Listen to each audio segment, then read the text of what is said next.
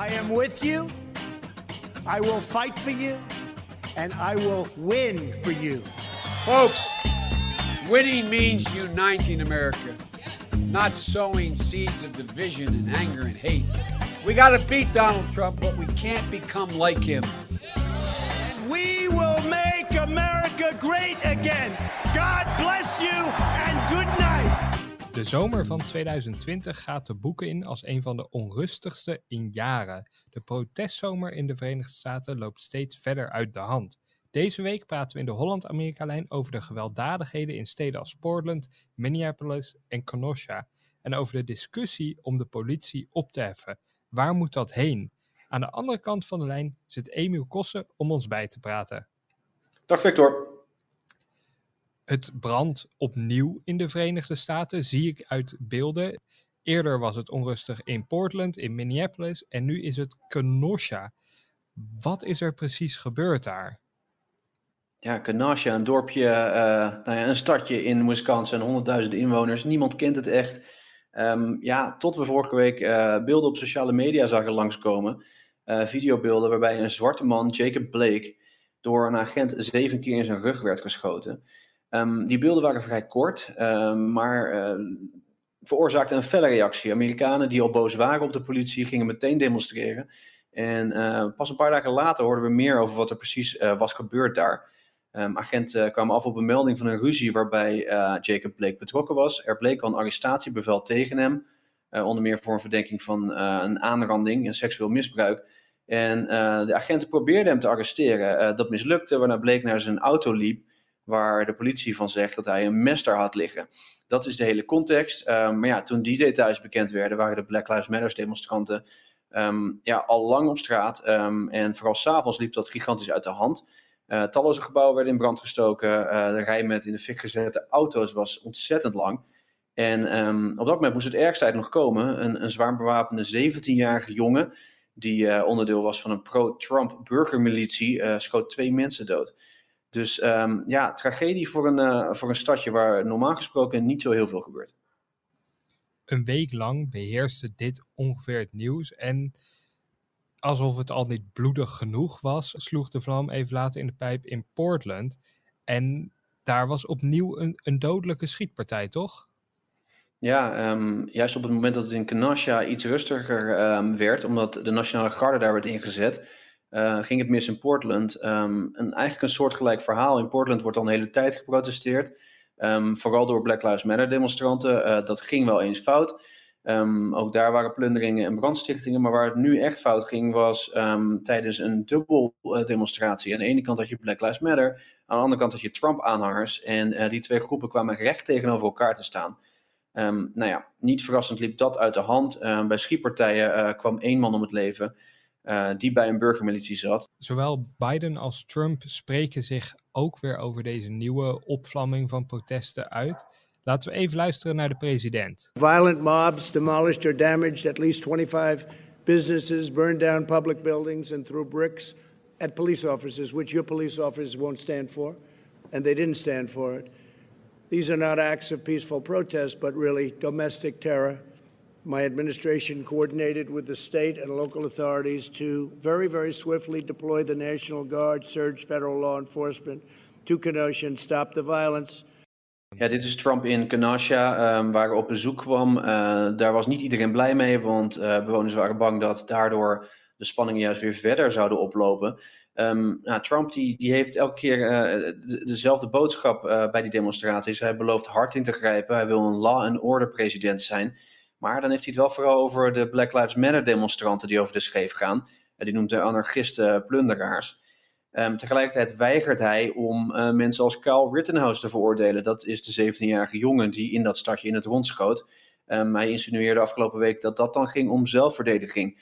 Um, dat law and order argument dat blijft hij nog wel gebruiken, uh, schat ik zo in. En dan hoopt hij maar dat mensen vergeten dat, dat, ja, dat er ook geweld voortkomt uit mensen die, die pro-Trump zijn. En aan de andere kant staat dan Joe Biden, de democraat die in een wat lastig parket zit. Want Black Lives Matter demonstranten uh, voelen zich nou verwant aan de Democratische Partij. Democraten die uh, nemen hun argument soms ook over. Hoe staat hij in de discussie? Nou, de afgelopen week uh, draaide Biden een beetje. Um, hij probeert Trump nu de schuld te geven van het geweld. Hij zegt simpelweg, ja, Trump is de president, dus hij is ten dele schuldig hier. Zeker omdat zijn retoriek mensen nog bozer maakt. En uh, omdat zijn supporters dus nu een rol beginnen te spelen in, um, ja, in die onrust. Schuldig zijn voor, uh, voor een deel van het geweld. Um, zijn vraag aan de kiezers was uh, afgelopen week op bezoek in Pittsburgh dan ook: voel je nou echt veilig in Trumps Amerika? Geloof je zijn belofte dat hij de man is die de rust kan terugbrengen op straat? This president long ago forfeited any moral leadership in this country. He can't stop the violence because for years he's fomented it. You know, he may believe mouthing the words law and order makes him strong, but his failure to call on his own supporters to stop acting as an armed militia in this country shows how weak he is. Nou ja, Biden heeft het verder liever niet zoveel over um, de plunderaars die binnen de, de Black Lives Matter beweging zitten. Um, ja, hij praat uh, veel liever over de situatie van Zwart-Amerika, over um, die racistische politieagenten die bestaan en uh, wat daaraan precies gedaan kan worden. De zomer vol protesten in de Verenigde Staten begonnen allemaal na een incident in Minneapolis. Daar werd George Floyd vermoord door een politieagent en sindsdien gaan demonstraties van Black Lives Matter massaal de straten op en eisen daar één ding: defund de police. Geen geld meer naar racistische politieagenten en in plaats daarvan moeten er meer sociale werkers in steden komen. Het is een stap die nog nauwelijks wordt gezet in Amerikaanse steden, maar jij bent wel gaan kijken in de stad waar George Floyd om het leven kwam door een politieagent. Daar zijn er wel plannen om de politie minder geld toe te stoppen en sterker nog het hele korps te ontmantelen. Hoe was het daar in Minneapolis? Ja, dat klopt. Na een paar weken van felle demonstraties in die stad uh, deed de gemeenteraad uh, de belofte om de politie te vervangen. Um, ze zijn nog steeds aan het nadenken over wat er dan precies moet komen. Een ander soortige instantie met veel meer maatschappelijk werkers en geen agenten meer, maar iets als vredesofficieren. Um, maar uh, ze weten niet precies hoe. Het probleem is, het effect uh, van die belofte is er wel al. Uh, sinds de dood van George Floyd zijn er veel minder agenten op straat. Een kwart zit met verlof thuis. Een groot aantal heeft traumatische klachten. veel meer willen met pensioen. Het alarmnummer wordt steeds vaker niet beantwoord. En ja, het vrij logisch gevolg dat ik, dat ik daar zag, is dat het geweld omhoog is geschoten. ik heb een paar statistieken voor je opge opgezocht. In juni werden 1600 kogelschoten gemeld. Ja, en ook belangrijk om daarbij te melden is dat 8 op de 10 van de slachtoffers van wapengeweld zwart zijn. Uh, er waren dit jaar ruim 6500 meldingen van diefstal, 2200 woninginbraken en 2500 autodiefstallen. En dat zijn allemaal enorme toenames uh, ten opzichte van vorig jaar. Die statistieken lijken voor zich te spreken. Hoe was de sfeer dan in zo'n stad? Ja, uh, vreemd. zelfs de stad waarschuwt voor, um, voor de criminaliteit en vertelt ook dat de politie niet ten alle tijden kan helpen. Um, het voelt een beetje als een derde wereldland. als je tips krijgt van stop niet voor eh, stoplicht in het donker. Want dan is het gevaar te groot dat je wordt, uh, wordt overvallen. Um, nou goed, voor het verhaal liep ik met een zwarte dominee door een probleemwijk in uh, het noorden van de stad. Waar je normaal gesproken als blanke niet echt welkom bent. Uh, die wijk werd al geraakt door het coronavirus. Toen tal van winkels de deuren daar moesten sluiten. En daarna kwamen die demonstraties. Nou die worden vaak vreedzaam genoemd. Um, nou, weinig gebouwen staan daar nog overeind. En de paar winkels die er nog wel zijn, zijn een broeinest van criminaliteit. Laten we even luisteren naar hoe dominee Tim Christopher de hoofdstraat in zijn buurt beschrijft. This liquor store is probably the worst place that you ever want to be uh, if you're a normal person. Uh, Why? Because there's fights there all the time. There's shootings there all the time. There's drugs that's been sold out of that, that, that parking lot like you wouldn't believe. As we can see, there's like 10 people or whatever right now. Oh, yeah. A lot of them are sitting there waiting for the, the, the people who come in from the suburbs to buy their drugs. Ja, hij heeft het dus over een beruchte plek hier in de stad uh, waar drugs wordt gedeeld. Dat weet ook iedereen. Er zitten een stuk of tien zwarte gasten met gouden kettingen, et cetera, op die hoek. Er komen mensen drugs afhalen. Allemaal publiekelijk uh, gebeurt dat. En de politie, die is voetzie. Die laat zich op dit soort plekken uh, voorlopig niet zien. Willen de bewoners in die wijk nou ook echt van de politie af? Nou, het, wat een van de opvallende dingen was, is dat het, het lijkt erop dat er een klein groepje vocale uh, uh, activisten is die hun zin heel erg doordrukken. Um, in peilingen en ook in, in alle gesprekken die ik had in de stad, komt eigenlijk een heel ander beeld naar voren. Ehm, ja, er is veel wantrouwen tegen de politie. Er is verzet tegen de harde aanpak, tegen de militaire uitrusting van agenten. Tegen talloze voorbeelden van racisme, waarbij uh, zwarte Amerikanen anders worden behandeld dan, uh, dan blanken. Maar um, ja, dat neemt niet weg dat criminaliteit in die wijken echt is. En dat die mensen juist um, de politie nodig hebben voor bescherming. En dat er dus eigenlijk weinig steun is om de politie maar helemaal af te schaffen. De dominee die stelt het, uh, die stelt het zo. What we're saying is this. You don't have to get rid of but the racist system Right. that the police get to throw me on the ground or I pre- I'm a reverend, I preach down here. I've been standing on the corner of 26 and Lindale, and I've had police stop and come up and want to frisk the kids that I'm talking to. Right. That type of stuff. Now, them kids are not doing anything. So But what they're what they're saying now in, in city council is, is something completely different. they turn around, the city council turn around and makes it into this big thing that it's not. Right. Oh, we need to defund the police. We need to get more. We need to get police.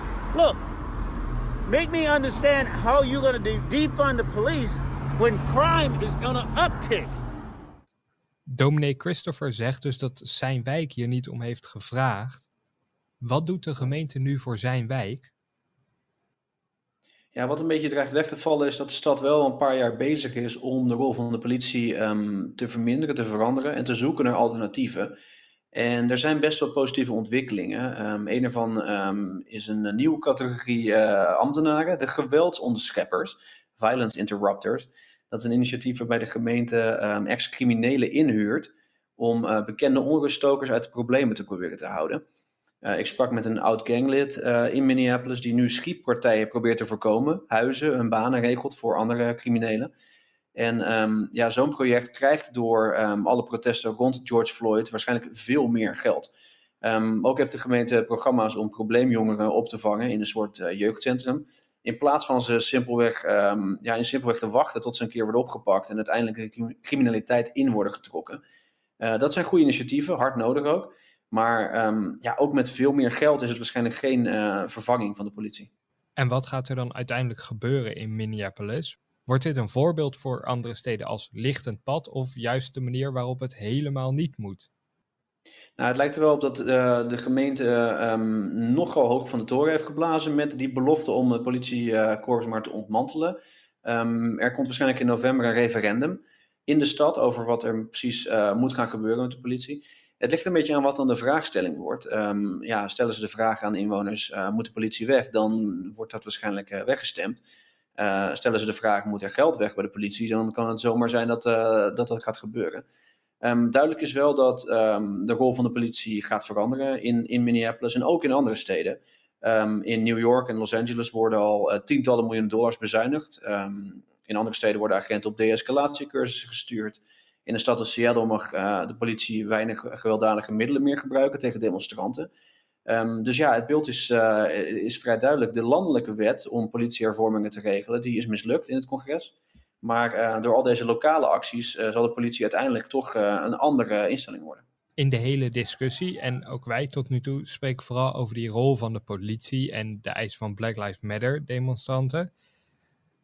Het grotere verhaal mist wel een beetje in de, in de discussie, naar mijn idee. Het hele verhaal over rassenongelijkheid, de andere factoren die een rol spelen, waardoor zwarte Amerikanen dusdanig vaak te maken hebben met politiegeweld. Hoe kan dat nou? Ja, hoe kan dat? Dat is de million dollar question. Um, ik vind dat je helemaal gelijk hebt. Uh, uiteindelijk is criminaliteit en de rol van de politie een soort van een laatste pilaar in een samenleving. Um, er zijn natuurlijk allerlei stappen die je in je leven moet zetten voordat je daar uitkomt. Um, armoede is een bekende indicator van crimineel gedrag op latere leeftijd. Maar daar wordt momenteel heel weinig over gepraat. Als je arme mensen gericht helpt om hun levens te beteren, als je investeert in achterstandsbuurten, als je onderwijs verbetert, dan zal je zien dat je de politie uiteindelijk minder nodig hebt. En dat is eigenlijk een verhaal dat minder met ras te maken heeft en meer met inkomensklassen en mogelijkheden om te groeien.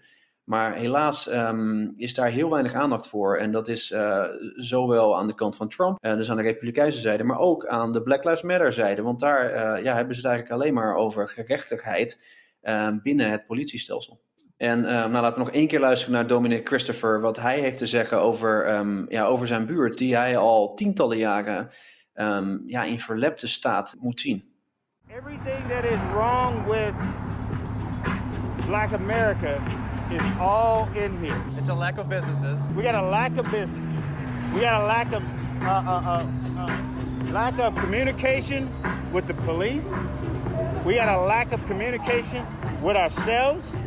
We got a lack of communication with the city, with the government. They just don't come down in here and talk to people.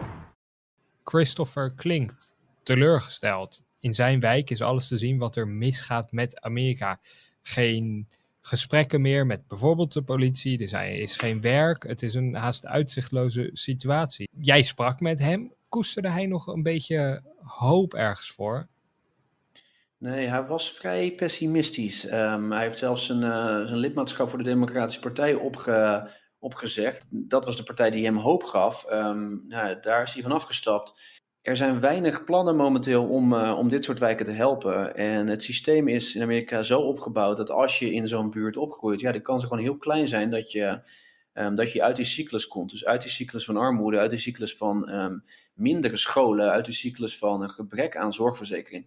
Ehm, daar heeft de overheid een rol in te spelen, maar welke precies, daar zijn de Amerikanen het niet over eens. En eh, er wordt juist op dit moment eigenlijk vrij weinig over gepraat, omdat eh, ja, die raciale spanningen zo hoog zijn, we het er allemaal over de politie willen hebben. Jouw volledige verslag uit Minneapolis met het gesprek met dominee Christopher is te lezen in de Elsevier Weekblad die nu in de winkels ligt. The president, as you know, has been tweeting today about Puerto Rico. As we sit here testifying, the president is attacking you on Twitter. Twitter is a wonderful thing for me because I get the word out. It never ends. Now they're trying to say that your favorite president, me, went to Walter Reed Medical Center, having suffered a series of mini strokes. Never happened to this candidate. Fake news. Perhaps they're referring to another candidate from another party. Het houdt nooit op, beklaagt Trump zich, want er zijn geruchten opgedoken dat hij een beroerte heeft gehad en dat is fake nieuws volgens mij. Wat zijn die geruchten precies? Ja, het is weer een gek eh, Donald Trump verhaal. Ehm, hij brengt die geruchten nu zelf de wereld in. Eh, wat er is gebeurd afgelopen week is dat er details zijn uitgelekt van een boek over Trump van een New York Times verslaggever. En daarin ehm, gaat het kort over Trumps eh, medisch bezoek in september 2019 aan Walter Reed, een, ziekenhuis in Washington. Ehm, daarbij was wellicht wat aan de hand omdat Mike Pence, de vicepresident, klaar stond om theoretisch het ambt over te nemen. Ehm, alleen dat laatste feit staat in dat boek. Ehm, maar Trump die tweet dus nu over dat eh, er geruchten zijn dat hij een mini-beroerte heeft gehad op dat moment. Trump ontkent een beroerte te hebben gehad, terwijl niemand ook gesuggereerd heeft dat hij die wel heeft gehad. Ehm, al zijn er wel een paar mensen die nu zijn ontkenning eh, gebruiken om te wijzen op het feit dat Trump soms wat moeilijk loopt. Hij struikelde een keer toen hij een podium opliep. En laatst dronk hij een keer een glas water en daarvoor gebruikte hij twee handen. Is dat niet een beetje spijkers op laag water zoeken? Ja, het is gewoon een gek verhaal. Wie weet is het wel waar. En ehm, probeert Trump een soort van de kritiek eh, alvast eh, aan te pakken. Ehm, even voor de goede orde, Trumps eh, dokter, dus de Witte Huisdokter, zegt dat er niks aan de hand was. Het klopt dat hij eh, hier en daar wat eh, momenten heeft gehad eh, van ouderdom. Hij is ook vrij oud, net zoals Joe Biden. En ehm, volgens mij is leeftijd een, een, een valide onderwerp om het over te hebben. Je hebt twee kandidaten die, ja, die opa's zijn. En dat zie je af en toe. Dus dat zie je als Trump water probeert op te, te pakken, een glas water met twee handen. Dat zie je ook als Joe Biden een speech houdt, want ehm, ja, die stottert zijn weg eh, door veel van zijn speeches heen. Trump is 74, Biden is 77. Gaat dat nog een grote rol spelen de komende periode tijdens de, tijdens de campagne? Nou, Trump probeert die, ehm, die leeftijd, dat leeftijdsverschil eh, te gebruiken. Eh, hij noemt Joe natuurlijk Sleepy Joe. ehm, maar tegelijkertijd is Trump dus net zo, bijna net zo oud. Eh, Trump ziet er over het algemeen iets energieker uit dan Biden. Dus ongetwijfeld blijft het een thema. Ehm, Joe Biden heeft wel een plan om, ehm, om de kwestie leeftijd aan te pakken. Hij koos natuurlijk al eh, Harris, Kamala Harris, als vicepresidentskandidaat. En Biden zou ehm, nadrukkelijk kunnen beloven dat hij maar voor één termijn president zou willen zijn. Dat zou betekenen dat hij op 78-jarige leeftijd begint en op 82-jarige leeftijd eh, het Witte Huis weer verlaat. Um, nou ja, goed, dat zou een manier kunnen zijn om uh, een deel van de zorgen over zijn hoge leeftijd uh, weg te halen. Dat lijkt mij een respectabele pensioenleeftijd. Wij gaan voorlopig nog niet met pensioen, maar dit was wel de Holland-Amerika-lijn voor deze week. Graag tot een volgende keer. En wilt u de volgende aflevering nou niet missen, vergeet u dan niet om u te abonneren in uw favoriete podcastkanaal. Graag tot dan.